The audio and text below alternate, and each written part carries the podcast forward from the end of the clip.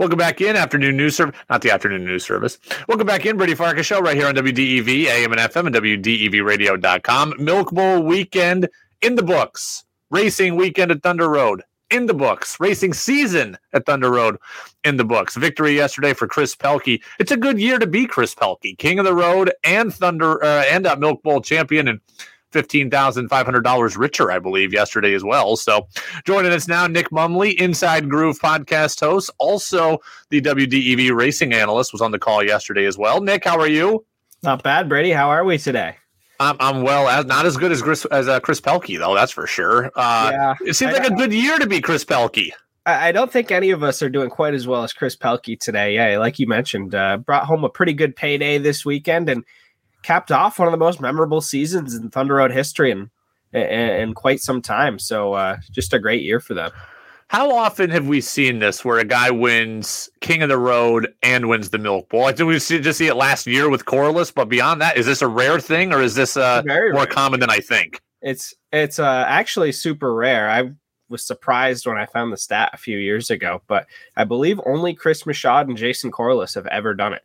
Um, and so for Pelkey to join that list is is pretty impressive. But um, I remember when Corliss did it in what 2020.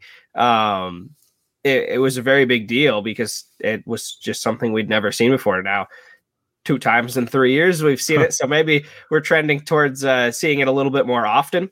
But Chris Pelkey, I mean, this is definitely a huge accomplishment for for him. And all the years of Thunder Road, it's been very rare for um, for this to happen. So huge accomplishment. What was the story of yesterday from your vantage point?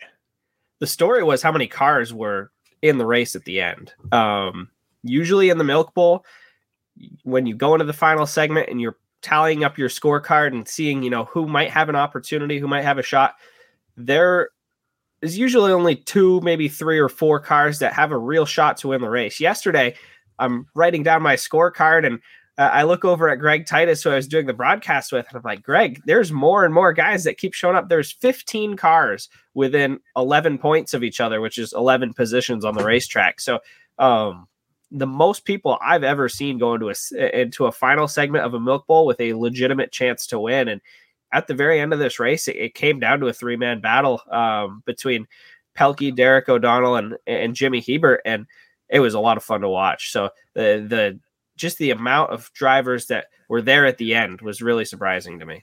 We see O'Donnell at Thunder Road a decent amount, but he's not one of the weekly Thursday night drivers, right?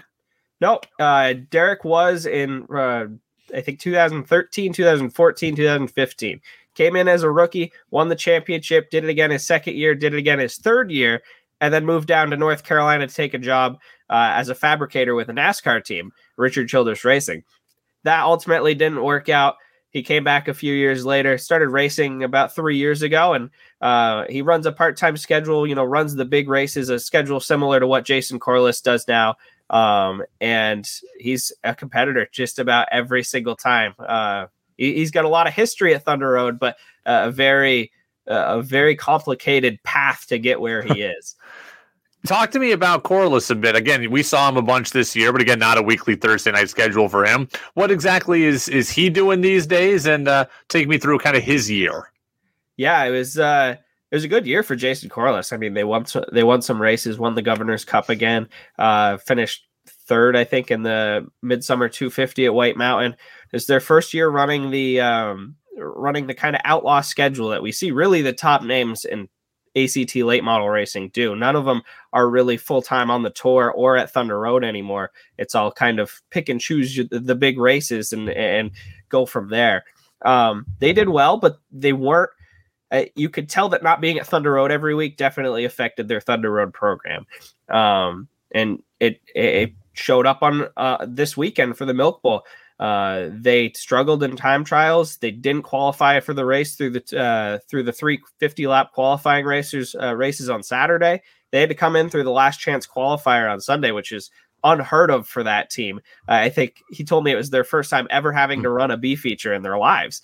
Um, and uh, they they did make the race. They were second after the second segment. They did win the second segment, but I think he finished 11th overall. It was just kind of an off day for Corliss. To, and I think them not being at Thunder Road every week of the year this year might have thrown a wrench into their season when it came down to the Milk Bowl. Overall, your impressions of the Thunder Road season this entire year? We saw a pretty good year across all divisions. Yeah, it was great. I mean, all divisions were were really good. We had five drivers go into the late model championship race with an opportunity to win the championship. Um, we saw a lot of different storylines, some uh, some great finishes, some great racing, uh, winners that we weren't expecting, winners that we were waiting for, people that we were waiting to win races that just hadn't been winning races. They started winning races. Um, the Tiger Championship battle was great. Street Stock Championship battle wasn't very good. Uh, Dean Switzer kind of ran away with it.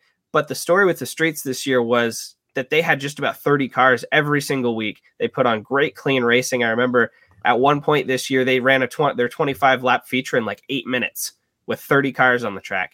Um, crazy impressive stuff. Uh, all three divisions this year were, were really strong for different reasons. And you chronicled all of it on the Inside Groove podcast, but also you uh, debuted the new prod, uh, new podcast, the Behind the Visor series, and uh, your your co-host there, Taylor Hoare, won a race, what the the last race of the year, I yeah. believe, as well. So, uh, how did that work out for you? It was great. I mean, uh, you know, getting to know all those guys and girls, obviously, uh, that were on the show with me was a lot of fun, and kind of getting their stories out and what it was what what it was like behind the scenes, you know, in the pits for them throughout the season. And it was really cool, especially for Taylor to chronicle the struggles of her season where she was coming so close to getting wins uh, and finishing well and then having some bad luck. And then finally at the end of the year, it all comes uh, comes to a close with a win for her. So it was cool to see uh, like in chronicle, like, you know, the way her season went leading up to that win as well. And uh, Marcel Gravel, the, one of the other drivers we have on there, he had a career season. He won uh, an eight, his first career ACT race. Uh, he won a bunch of races at Thunder Road and really established himself as uh, one of the top drivers in the late model division at Thunder Road. And you know, getting to see those stories develop as the season went on, and having the podcast to you know talk about how they were experiencing those things, while also talking about you know what we thought of current events at Thunder Road from a driver's perspective. Uh, it it was a lot better than I even expected. What's the off-season plan? Well, I'm kind of working on that today. um, you know, it, it kind of changes a little bit every off-season. We usually run uh, an iRacing league um, that starts in about early de- early December and goes right through about the Super Bowl in early February, and then uh, you know, give people a little bit of time to relax after racing season and then give people a little bit of time to really get geared up for racing season. So we'll probably run that again this year um, and uh, work on some other projects and, and see what we can do to, you know, keep, uh, keep people thinking about racing here throughout the, throughout the cold winter. Nick Mumley, Inside Groove podcast host, WDEV racing analyst. Nick, we appreciate your work all year and we'll talk to you again soon. Thank you, Brady. You too.